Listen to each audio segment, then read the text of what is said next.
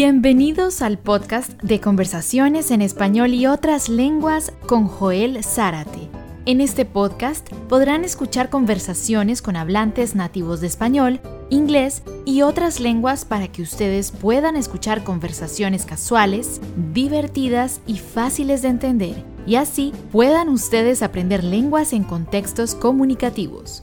Y ahora con ustedes, Joel Zárate.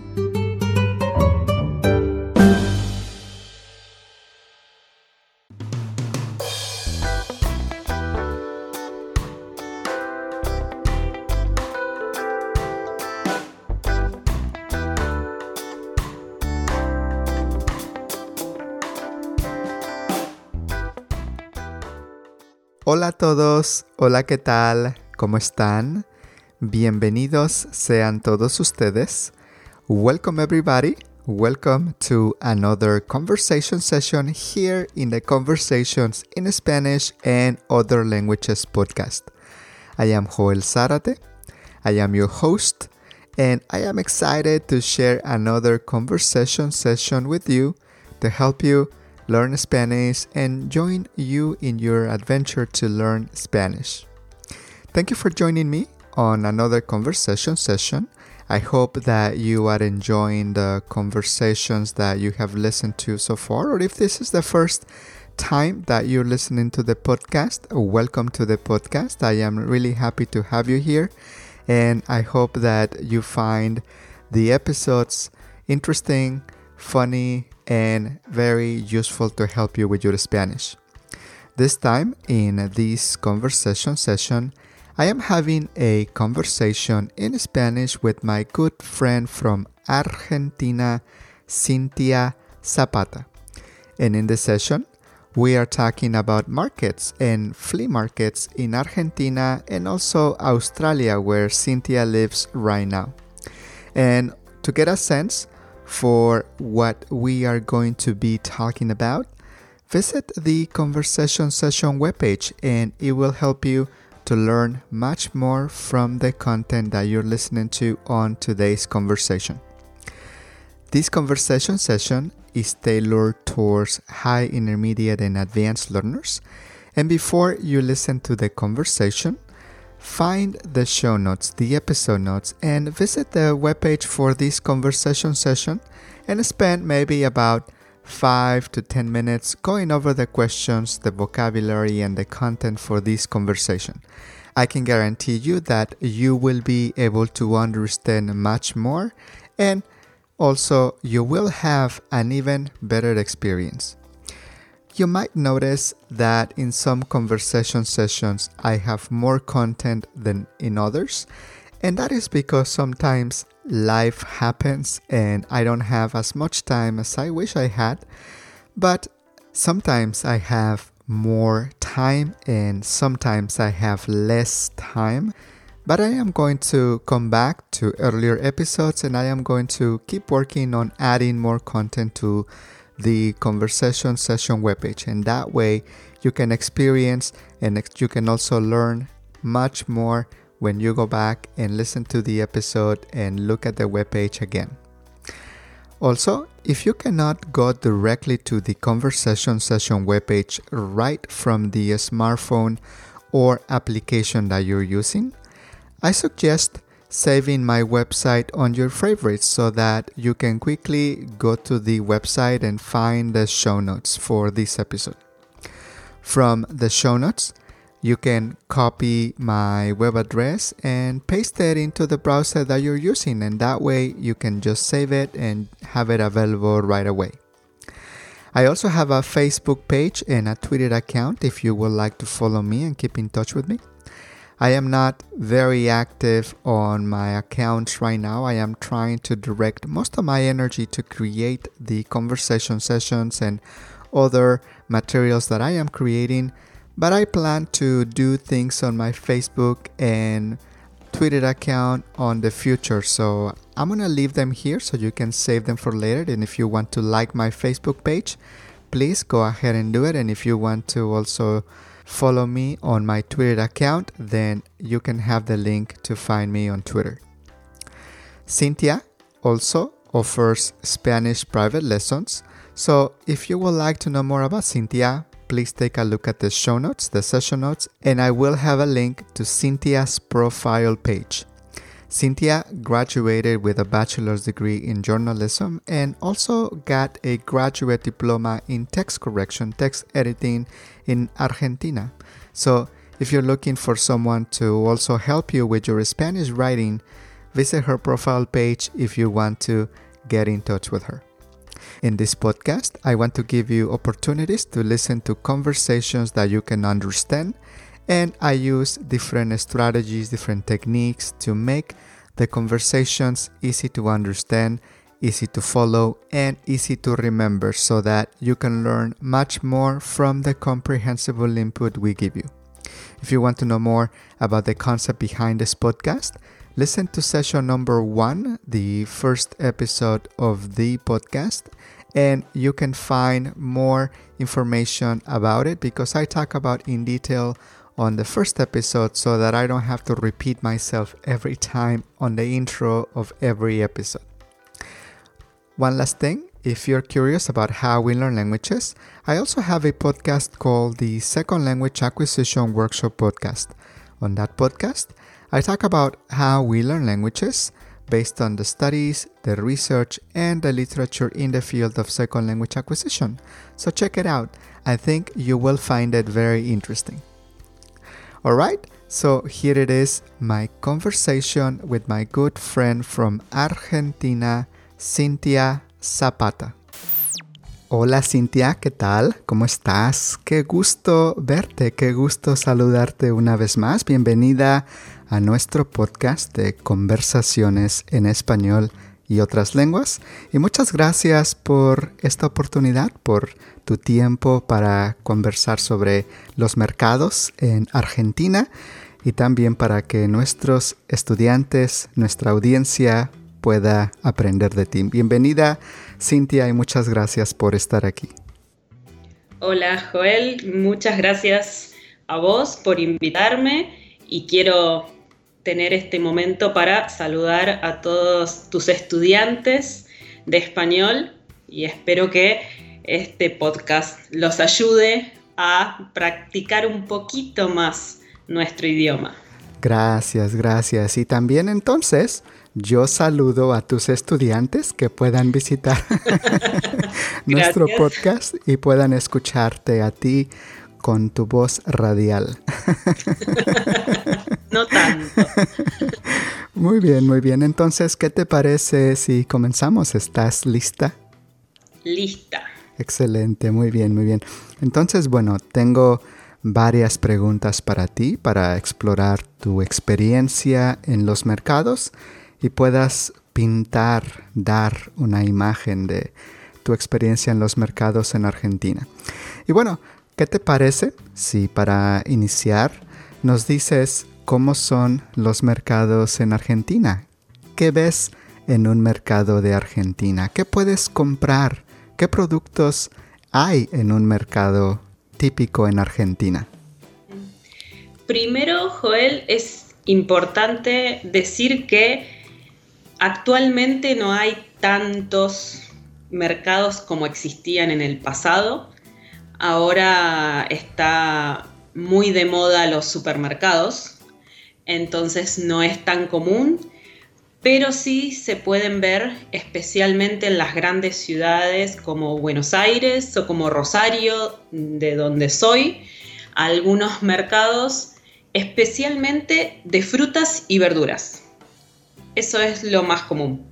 Em, pero también Tienes mercados, por ejemplo, para comprar antigüedades, cosas viejas, cosas antiguas que a alguna persona le gusta coleccionar. Em, también existen algunos mercados para comprar pescado, carne, em, pero en general los más importantes son de frutas y de verduras. Muy bien, qué curioso. Me pareció curioso que dijiste que puedes encontrar también cosas viejas y cosas antiguas. Y me pregunto si te refieres a encontrar cosas que literalmente son viejas y otras personas venden? ¿O te refieres a antigüedades o cosas del pasado que puedes encontrar? Las dos cosas. Eh, muchas personas venden cosas que son realmente viejas y quizás no tienen mucha utilidad. Y hay otras cosas que realmente son muy caras y son consideradas antigüedades, son consideradas algo importante que a alguien le gustaría conservar.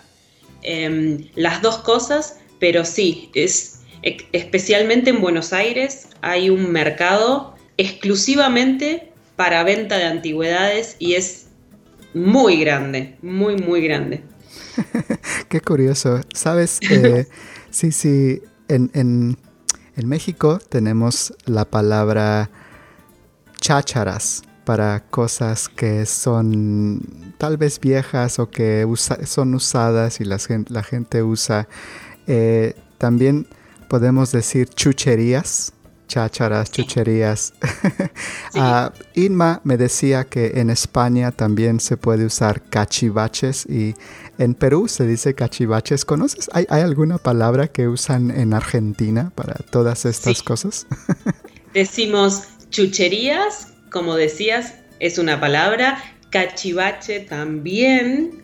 Y también usamos mucho chatarra, como cosas chatarras, como cosas que no son muy útiles, cosas viejas. Em, sí, las tres palabras se pueden usar en Argentina. Muy bien. ¿Y qué tal la palabra chatarra para comida chatarra? ¿Usan comida chatarra? sí, también usamos comida chatarra como la comida rápida, como hamburguesas, papas fritas, todas las cosas bien fritas. Excelente, gracias por, asegurarte que estén seguros de qué comida estamos hablando. Eh, muy bien. Eh, mencionaste que en Argentina ahora no hay muchos mercados como tal vez en el pasado y entonces imagino que ahora es más difícil encontrar un mercado con puestos independientes de frutas, verduras. Eh, pero mencionaste que en las ciudades grandes puedes encontrar mercados. Y en estos, en estos mercados puedes comprar frutas, verduras, ropa, eh, todo tipo de cosas o solamente frutas y verduras o comida principalmente. Principalmente comida, eh, hay que hacer una aclaración, por ejemplo, para comprar ropa y, por ejemplo, cualquier otro tipo de, mm, no sé, joyería o cosas, eh, zapatos o cualquier otra cosa que no sea comida, existen en Argentina mucho lo que son las ferias. hay mucha gente que tiene su tienda, su puesto en la calle y que, por ejemplo, todos los domingos a la tarde hay muchas cuadras de esas tiendas en donde la gente pone todos sus productos para que la gente compre. Eso sí existe mucho, normalmente sábados y domingos, que no son unos mercados instalados, sino que se arman y se desarman, son movibles pero sí que em, los sábados y los domingos siempre hay tiendas para comprar lo que tú quieras. Eh, también hay muchas cosas que son manualidades, cosas artesanales, cosas que la gente misma hace y que entonces vende sus propios productos. Eso sí es muy común, más que vender ropa en los mercados. Ah, qué interesante, muy bien. Vamos a regresar a este concepto de los mercados ambulantes un poco más tarde, pero quiero preguntarte sobre los mercados como establecimientos. ¿Hay, hay puestos, hay locales, hay lugares dentro del mercado en donde puedes comer también comida típica, comida casual, comida callejera, comida representativa de Argentina? Sí, en Buenos Aires, que es Eh, no sé si muchos saben, pero es la capital de Argentina. Como Buenos Aires es muy grande, ahí sí tienes ciertos mercados también muy grandes en donde puedes comer. Pero para también para esa sección de comida, por ejemplo, en mi ciudad existe un evento específico que se hace todos los años que se llama colectividades, en donde durante dos semanas hay comida de todo tipo de países. Qué interesante, muy bien. Y no sé si conoces la comida mexicana, pero tenemos un grupo de alimentos dentro de la comida mexicana que nosotros conocemos como los antojitos mexicanos. Y los antojitos mexicanos son los tacos, las gorditas, las tortas, que para ustedes una torta es un pastel, para nosotros es un, un sándwich eh, y es muy emblemático de, de los antojitos mexicanos. Tenemos taquitos, quesadillas, tostadas, pambazos. Tenemos una gran variedad de estos antojitos mexicanos. Y mi pregunta para ti, ¿ustedes en Argentina tienen un nombre para este tipo de comida eh, en Argentina? Tal vez, por ejemplo, uno que tengo en mente son las empanadas. Las empanadas es una comida tal vez callejera, no sé, bueno, más bien tú puedes explicarme si lo consideras como un, antojo. ¿Qué, eh, ¿tienen, un grupo de comida de este tipo ustedes? Sí, hay comidas muy típicas de Argentina pero no tenemos un nombre específico como en México. No, no hay una palabra. Em, sí, por supuesto entendemos lo que es un antojo, un antojito, cuando tienes muchas ganas de comer algo, pero no tiene una definición en Argentina eh, ese tipo de comida. Sí tenemos eh, las empanadas, em, tenemos la comida más de calle, como decías, eh, para nosotros es el el choripán. El choripán, ¿qué es el choripán? el, chorizo con el pan. Ah, muy bien. Eh, y que se le puede poner mayonesa, mostaza.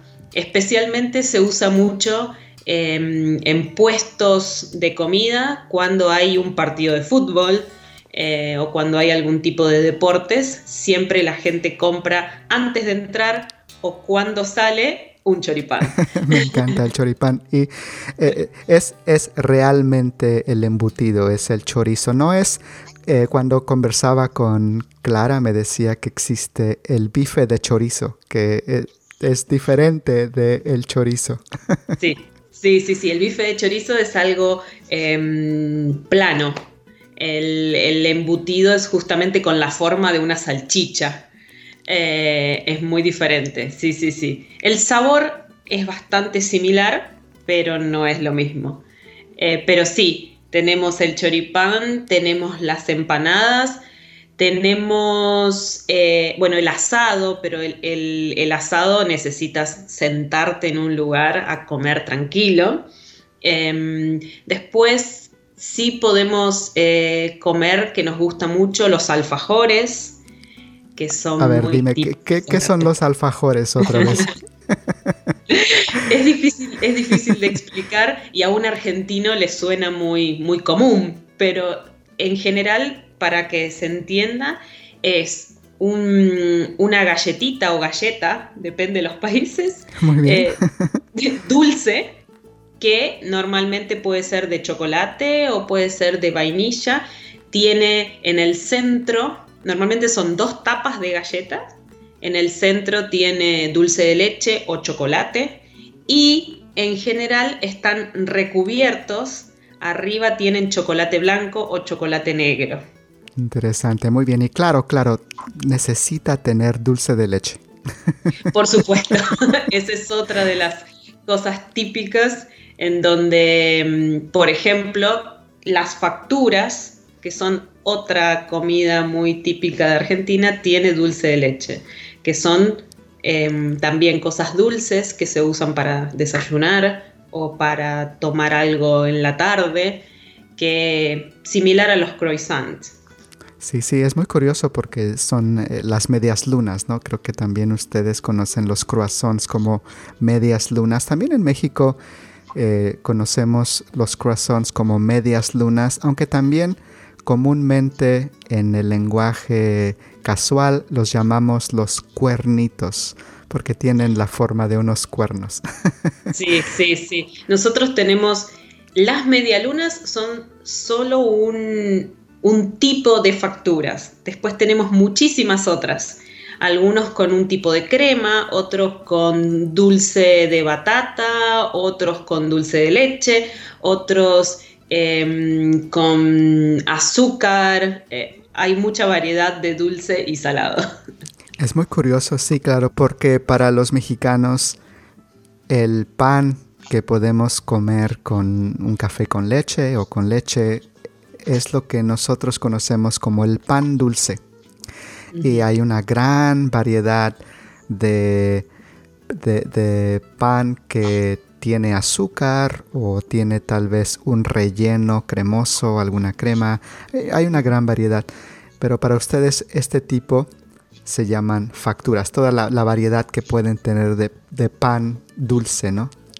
Exacto, exacto, sí, es por supuesto en general es la masa del pan o muy similar, eh, pero sí, sí, nosotros específicamente les llamamos facturas cuando vas a comprar, por ejemplo, en un mercado. Una cosa es pedir un kilo de pan y otra cosa diferente es pedir un kilo de facturas. Con un, kilo de facturas te sube el azúcar.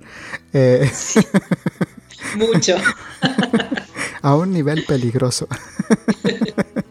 muy bien, muy bien. Y en, los mercados, cuando puedes ir a un mercado grande, eh, se convierte también en una experiencia para tal vez comer algo el domingo por la mañana o salir con la familia porque sabes que, hay algo tal vez especial, una comida especial o, un desayuno especial. Hay, hay, algo que hace al mercado algo especial en Argentina cuando tienes la oportunidad de visitar uno de estos mercados grandes, establecidos, fijos? Sí, especialmente porque son lugares tan grandes que tienes que tener un plan específico para visitar ese lugar. Entonces, generalmente las familias o parejas o, cualquier persona que quiera ir, normalmente lo hace el sábado o el domingo, cuando tienen más tiempo, y a mucha gente le gusta ir bien temprano, cuando no hay tanta gente, y se pueden sentar a desayunar tranquilos, y después empiezan el recorrido por el mercado que, como son muy grandes, puede llevar un tiempo importante. Ah, muy bien, muy bien. Y cuando vas a un mercado eh, de este tipo, ¿hay músicos tocando música de tango o bailando tango o artistas pintando cuadros o dibujando retratos de la gente o algún otro tipo de expresión artística? ¿Puedes ver algo así en los mercados? No, en los mercados, como decíamos, en los mercados como establecimientos no, pero sí, como te comentaba, en las ferias siempre hay eh, artistas que están pintando cuadros o que están pintando retratos eh, o hay música y especialmente en mi ciudad, como te decía, esas colectividades, además de tener comida típica de absolutamente todos los países del mundo, también hay música, hay muchos escenarios muy grandes para bailes y músicas típicas de cada país pero son eventos específicos, no lo encuentras en los mercados como establecimientos. Muy bien, muy bien. Ahora que tú vives en Australia, ¿son los mercados en Australia similares a los mercados en Argentina o son muy diferentes? Los mercados en Australia son más similares a lo que tú estás describiendo, a esto de por ejemplo, yo vivo en Melbourne, acá tenemos ese tipo de mercados, los mercados con música, mercados para poder comer lo que tú quieras, eh, mercados para comprar pescado, carne, frutas, verduras, ropa, bolsos, recuerdos, recuerdos para llevar a tu país. Los mercados acá son como los estabas describiendo. Qué bien. Más grandes con todo. Entonces, están a la vanguardia, eh, porque bueno, de alguna manera la imagen de nuestros países, de, México, Argentina, eh, Colombia, eh, es que los mercados también son una fiesta, pero ahora nuestros mercados no tienen música y en otros países hay, más, música y más, más representaciones artísticas. Pero qué, interesante escucharlo porque en Estados Unidos no tenemos eh, mercados con el mismo concepto en donde vamos a un edificio grande, un establecimiento grande con muchas personas que venden fruta, carne, verduras, eh, jugos. Eh, no hay mercados de esta, de esta naturaleza. Y conversaba con Gema y Gema vive en Inglaterra. Me decía que en Inglaterra tampoco ha visto mercados con esta naturaleza, pero en Australia dices que has visto mercados en donde hay... Sí, sí. Acá, por ejemplo, solamente en Melbourne tenemos tres y son tres mercados que tú dices, voy a estar todo el día. es, es una visita turística, necesitas guardar ese día para hacer la visita turística al mercado.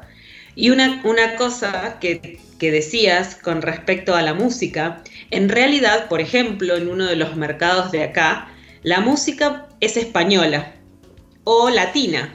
Es decir, no es que los los grupos musicales son de Australia, ah, sino que la gente que anima, que anima la fiesta es hispanohablante. por lo menos, por lo menos podemos contribuir para que. cuando hay fiesta, ahí estamos los latinos o los españoles. es verdad, es verdad. Eh, para el espíritu de la fiesta podemos estar ahí. Si se, si se trata de fiesta, eh, mándenos una invitación, ahí vamos a estar puntualmente, aunque no tenemos, no tenemos buena fama de ser puntuales para llegar a las fiestas, pero, pero ahí estaremos y, y por seguro, por seguro seremos los últimos en irnos, seremos los últimos en irnos. Tal cual, tal cual. Así que si a tu audiencia le pedimos algún tipo de ticket o pasajes para ir a animar cualquier tipo de fiesta, estoy disponible. Podemos inventar alguna cosa juntos.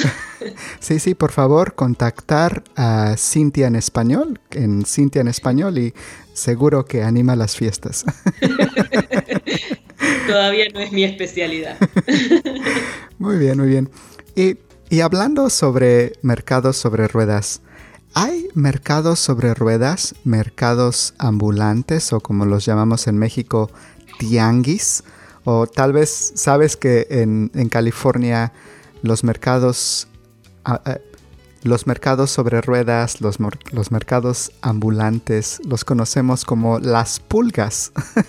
y es porque en inglés, eh, en inglés, al menos en, en, California, se llaman flea markets, que son estos mercados en donde también podemos comprar fruta, eh, tal vez verduras, pero más, más que nada podemos comprar tal vez ropa o algunos objetos o curiosidades o, discos de música.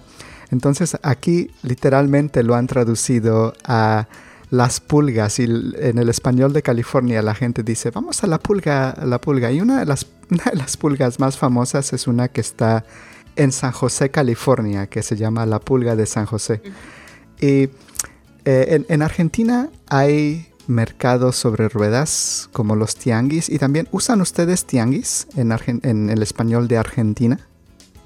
Eh, nosotros, como decías, exactamente en Buenos Aires, el mercado más grande donde te comentaba que se venden antigüedades y todo tipo de cosas, su nombre es Mercado de Pulgas de Buenos Aires. Mercado de Pulgas de Buenos Aires, qué curioso.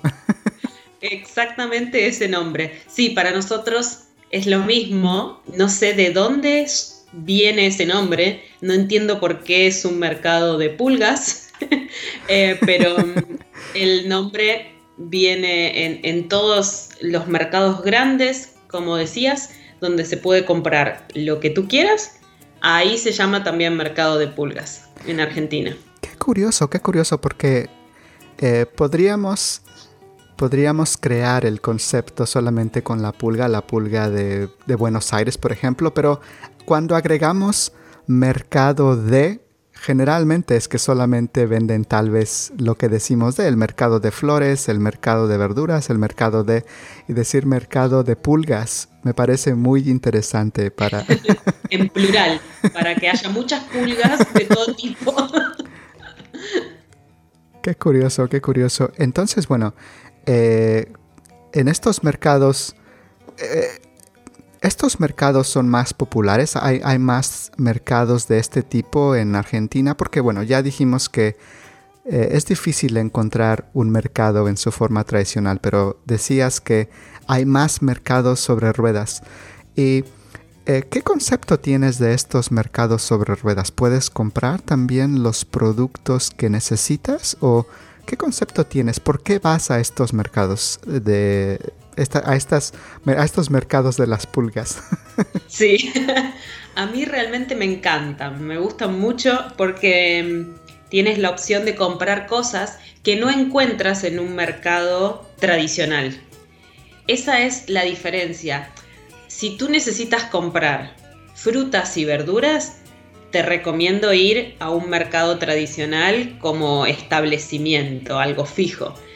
Cuando decidís ir a un mercado de pulgas ambulante, es cuando te gusta más comprar, por ejemplo, em, productos artesanales, productos que hace la gente, por ejemplo, incluso aceites, aceites que la misma gente hace, cremas para las manos o cremas para el cuerpo que se hacen eh, especialmente con alguna planta cosas que la gente fabrica especialmente para vender en ese lugar. O mm, también si quisieras algún adorno, algo para adornar tu casa, también son cosas que ellos mismos fabrican. Entonces, si quieres solamente ir a comprar carne, pescado, verduras, eso lo encuentras en un mercado o en un supermercado hoy en día pero para comprar cosas artesanales, esos eh, mercados ambulantes son los mejores. Muy bien. ¿Y qué, qué, tal en cuanto a precios? ¿Tienes el concepto de que los precios son mejores en un mercado de pulgas que en un supermercado?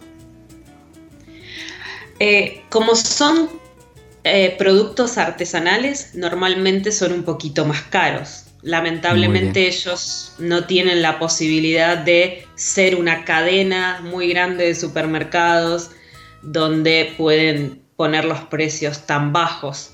Entonces, como ellos necesitan pagar su propio puesto, su propia tienda, eh, para estar en ese lugar todos los sábados y todos los domingos, necesitan que los precios bajos.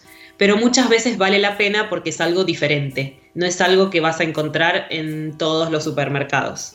Son marcas diferentes y como decíamos, incluso puedes en Argentina encontrar un dulce de leche artesanal, una cerveza artesanal, cosas que fabrica la gente que tiene su pequeña empresa, su pyme, muy diferente a las marcas eh, tan grandes o multinacionales que encuentras en un mercado o supermercado. Qué bien, qué bien, qué interesante.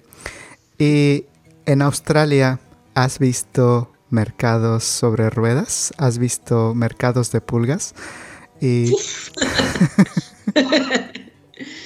sí, muchísimos, muchísimos, muchísimos. Como, eh, por ejemplo, yo siempre viví en Melbourne, pero es un, es un buen punto de referencia porque es una ciudad muy grande y como es muy multicultural, hay muchas culturas, entonces siempre hay algún tipo de evento, algún tipo de feria, entonces cuando vas por diferentes suburbios, siempre encuentras algún puesto ambulante, algún mercado de pulgas ambulante, porque es el festival latino, porque es el festival australiano, porque es el festival chino. siempre, siempre vas a encontrar para comprar comida de diferentes países o música o para comprar productos artesanales, siempre. Muy bien, muy bien. Qué interesante. Y los mercados de pulgas, los tianguis, los mercados ambulantes en Australia, ¿están en el mismo lugar todo el tiempo o solamente un día determinado por la semana? Tal vez el mercado del domingo. Ah, ¿Cómo son? ¿Cómo ha sido tu experiencia ver mercados por allá? No, no están siempre en el mismo lugar.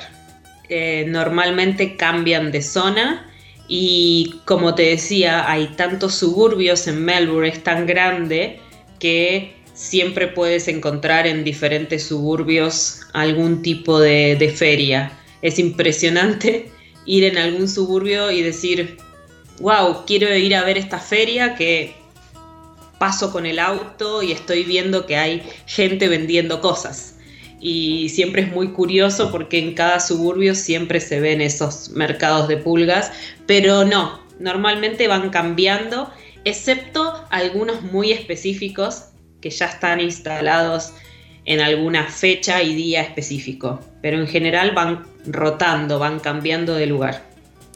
Muy bien, cuando vas a los mercados de pulgas en Australia, ¿te permiten que tú escojas la fruta que quieres o la comida que quieres, las verduras que quieres o el comerciante las escoge por ti y te los, te los da en una bolsa. ¿Cuál es la experiencia de comprar y recibir y pagar en, en los mercados que has visto? Bueno, lo que te voy a decir para los países latinos suena muy extraño, pero la seguridad de Australia sabemos que afortunadamente es mucho mejor que la de los países latinos. Y realmente muchas veces he dicho cuando compro algo en un mercado que me puedo ir sin pagar y nadie sabe, nadie se entera, nadie me ve, porque los productos están exhibidos hacia el público. Entonces tú puedes elegir lo que quieras, podés agarrar lo que quieras ponerlos en, una bolsa y después la gente directamente va al vendedor y le dice, tengo esto, por favor, me tienes que cobrar cuánto es.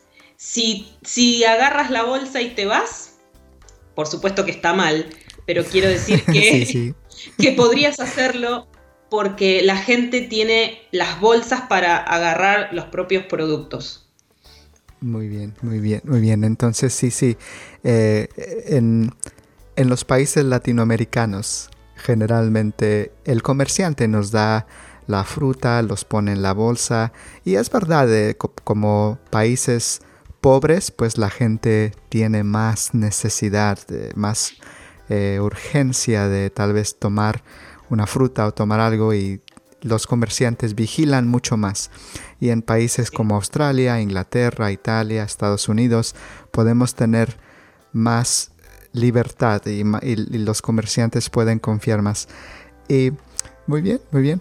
En Argentina mencionaste que había mercados grandes en tal vez Buenos Aires y tengo curiosidad por saber si puedes pensar en un mercado que sea famoso en Argentina, tal vez en Buenos Aires o en algún otro estado, ciudad que sea turístico o conocido. ¿Hay, algún mercado que se te viene a la mente? Y si no se te viene a la mente, después podemos ponerles en los apuntes de la conversación, pero ¿hay alguno que se te venga a la mente? Sí, em, empezando por mi ciudad, hay uno muy grande, muy importante, que se llama eh, Mercado de Fisherton. Es, ese es el principal, es muy grande. En Buenos Aires existe este mercado de pulgas de Buenos Aires, es, el, es uno de los más grandes. Y después, esto si escucha gente de Argentina es un poco gracioso porque hay uno que se llama la salada, eh, como la comida salada. Eh, es muy famoso porque ahí la gente cuando tiene una ropa que no es de marca, que no es de la mejor calidad, normalmente un argentino dice, ah, lo compraste en la salada. Ah. Porque quiere decir que no es la mejor calidad, pero son precios muy baratos.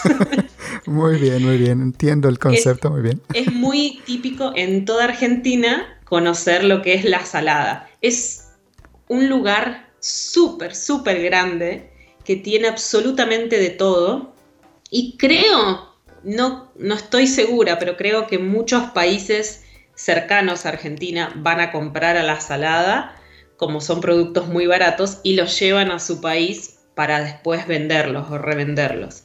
Eh, ese, es, ese lugar es muy conocido en Argentina. Qué curioso. Me, hiciste recordar que en México cuando compramos algo y, a manera de broma, jugando con, nuestros amigos, si no es de muy buena calidad, decimos, oh, es, es de marca patito, es de marca patito, como un pato. Oh, es de marca patito. Bueno, sí, es algo similar, solamente que ahora tenemos un... Antes también existía, así como tú dices, eh, marca Pepito, como un nombre común. Eh, pero ahora tenemos ese lugar, entonces decimos, ah, es, de la salada, seguramente porque es de mala calidad o más o menos. y es, muy curioso también porque también podemos jugar de otra manera, porque no sé, estoy seguro que en Argentina también pueden decir estoy salado, no sé si dicen estoy salado, para, mm. para decir, ah, por tu expresión me parece que no lo usamos en la misma forma, pero... Eh, A ver. estoy salado quiere decir que tengo muy mala suerte. Cuando digo estoy salado, tengo muy mala suerte. Sí, existe, existe, pero no, nosotros decimos tengo una sal, como decir, tengo tanta mala suerte. sí, estoy salado, obviamente es la misma, es el mismo sentido, pero nosotros diríamos más tengo una sal que nada me sale bien. Ah, muy bien, muy bien. ¿Podría, ¿Podría entenderlo? ¿No sería la forma para mí decirlo? Diría más, estoy salado.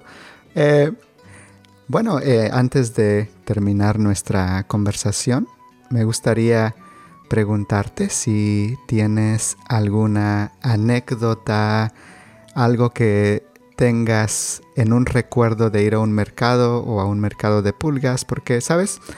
Cuando yo era niño, una de mis tías vendía juguetes en el mercado y a veces visitaba el mercado y siempre que visitaba el mercado me daba un juguete o me daba un... Eh, eh, me, daba uno de los juguetes y en México tenemos juguetes artesanales también que las personas hacen y vemos como artesanías mexicanas. Entonces, eh, para mí este recuerdo es importante recordar cuando iba y tenía a, una de mis tías que me daba un juguete. Y algunas veces yo me perdía también en el mercado y me tenían que buscar, pero afortunadamente siempre me encontraron. Que aquí estoy, aquí estoy, estoy bien. Eh, ¿Tú tienes alguna anécdota, algún recuerdo tal vez de ir a comer con tu familia o algo que, recuerdas ahora? Sí, tengo dos recuerdos y uno tiene que ver con México. Ah, muy bien, me muero por escuchar cómo tiene que ver con México. Quizás eh, mucha gente que, va a escuchar esto no lo sepa, pero lo podemos explicar brevemente. Tómate tu tiempo, tómate tu tiempo. En Argentina, sí, en Argentina siempre fue muy famoso un programa de televisión mexicano que se llama El ah, Chavo del Ocho, que es, le decimos a la gente que es un programa para chicos, para niños o adolescentes, pero que en, por lo menos en Argentina lo mira todo el mundo. Lo miran las, personas grandes, las personas chicas, repetidas veces. Em, Entonces siempre fue muy famoso un personaje que tenía una pelota muy grande y en Argentina es eh, muy famoso en estas ferias que hay algunos juegos eh, en donde puedes ganar una pelota de ese tamaño, muy grande, que como el personaje se llamaba Kiko, en Argentina se conoce como la pelota de Kiko. si tú ves una, una pelota grande, dices, es la pelota de Kiko. Entonces siempre recuerdo que como a mí me gustaba muchísimo ese programa, me gusta todavía, siempre quería ganar esa pelota y lamentablemente nunca lo logré, nunca gané. Ah, qué lástima, pensé que ibas a eh, decir lo contrario, un día pude ganar la, pelota. No. los juegos de la feria son bastante crueles, bastante difíciles para ganar algo. Em, y sí, bueno, eso es muy, es algo muy común, que siempre el premio sea una pelota de Kiko. Y todos los niños les encanta ganar esas pelotas tan grandes. Eh, y eso por un lado, y por el tema de la familia y la comida, en este evento que te comentaba en Rosario, de las colectividades, em, es muy gracioso para mí porque a mí me gusta mucho ir, pero no me gusta probar comidas de otros países. Em, soy muy difícil para comer, soy muy rara. Entonces, eh, todo el mundo me dice, ¿para qué vas si no te gusta probar la comida de otros países? Para eso vas a un, a un bar, a un restaurante de Argentina. Em, pero me gusta ir porque se ve la cultura, se ven diferentes bailes, diferente música. Y también conozco la comida de otros países, aunque no la pruebe, aunque no intente comerla. Em, pero sí, siempre íbamos todos los años con mi familia a comer a ese lugar y conoces muchísimas culturas. Eso es muy lindo. ¿Recuerdas qué comías? ¿Qué era la comida que, que comías? Siempre terminaba comiendo en Italia pizza. a final de cuentas, lo importante es la cultura, ¿verdad? sí, sí, por lo menos era Italia y no era Argentina, era algo diferente. Pero sí, en general terminaba comiendo en España o en Italia. Eh, alguna comida de ellos. Pero mm, mi familia siempre probaba comida de, Rusia, probaba comida de Grecia, probaba comida em, de Jamaica, cualquiera tú puedes encontrar muy bien, Muy bien, qué interesante. y en los apuntes voy a buscar un video del Chavo del Ocho para que ustedes vean quién era el Chavo del Ocho y quién era Kiko, el personaje dentro de la vecindad del Chavo del Ocho. Que el, Chavo del Ocho era un segmento dentro del el programa de Chespirito, era el nombre del productor. Y algo, algo muy interesante que escuché, no sé si sabes, sobre Chespirito, es que el nombre de Chespirito lo tomó con la idea de ser el Shakespeare de los niños, el Chespirito. Eh, sí, sí, alguien, alguien me dijo que la razón por la que se, se, llamaba Chespirito es porque el productor, se me escapa el nombre, ¿recuerdas el nombre de, de Chespirito? Roberto Gómez Bolaños. Roberto Gómez Bolaños.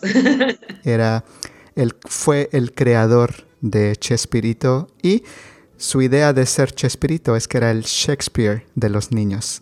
Y voy a Sí, voy a buscar un video y se los voy a dejar para que sepan de, qué estamos hablando y puedan tener de puedan puedan tener una idea de la pelota que desafortunadamente Cintia nunca pudo ganarse. Sí, es un trauma que tengo hasta el día de hoy. Pero la ventaja de ser adulto, de ser adulta, es que puedes comprarte ahora la pelota, no necesitas. Sí, pero ¿viste cómo es? No tiene el mismo sentido, el mismo significado. Ganarla que comprarla. Sí, sí, es verdad, es verdad. No es lo mismo ver el baile de lejos que estar en el baile. exacto, exacto. Muy bien. pues muchísimas gracias, Cintia. Gracias por esta conversación tan agradable, tan divertida.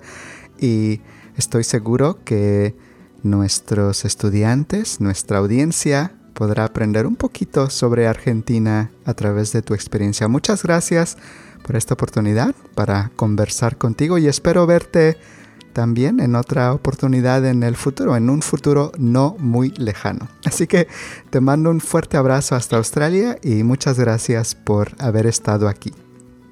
No, gracias a vos, Joel, y a toda la audiencia por soportarnos y escucharnos hasta, hasta este momento.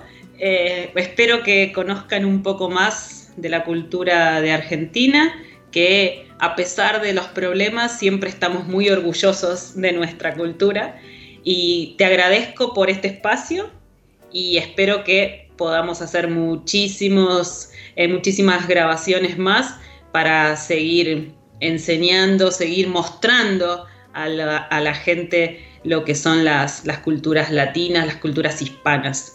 Así que te agradezco mucho y nos vemos la próxima en un futuro, como dijiste, no muy lejano.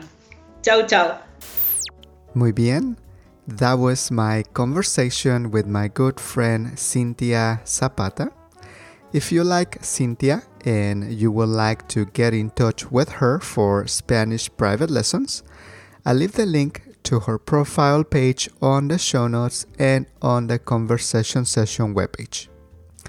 I hope that you enjoyed today's conversation session and that you were able to understand a lot from our conversation. If you heard a word or an expression that you might not have understood, go to the session webpage and you might find the answer there. If you have a couple of minutes, I suggest revisiting the session webpage to go over the content for this conversation, and I promise you that if you do that, you will retain more vocabulary and new phrases and expressions from today's conversation. Don't forget that I release new conversation sessions every Friday, so come back on Friday to see what's new. Before you leave, if you're listening to the podcast on your iPhone with the podcast app or in iTunes in your computer, please, please, please give me a five star reviews on the ratings and reviews section. On the podcast app, when you are on my episodes screen and you see the list of all the conversation sessions available, just scroll down until you see ratings and reviews. Once you get there, you can see that you can give me five stars, and that will be really helpful for me to grow in this platform and be able to reach more people who enjoy learning languages. All right, thank you so much for listening to the podcast.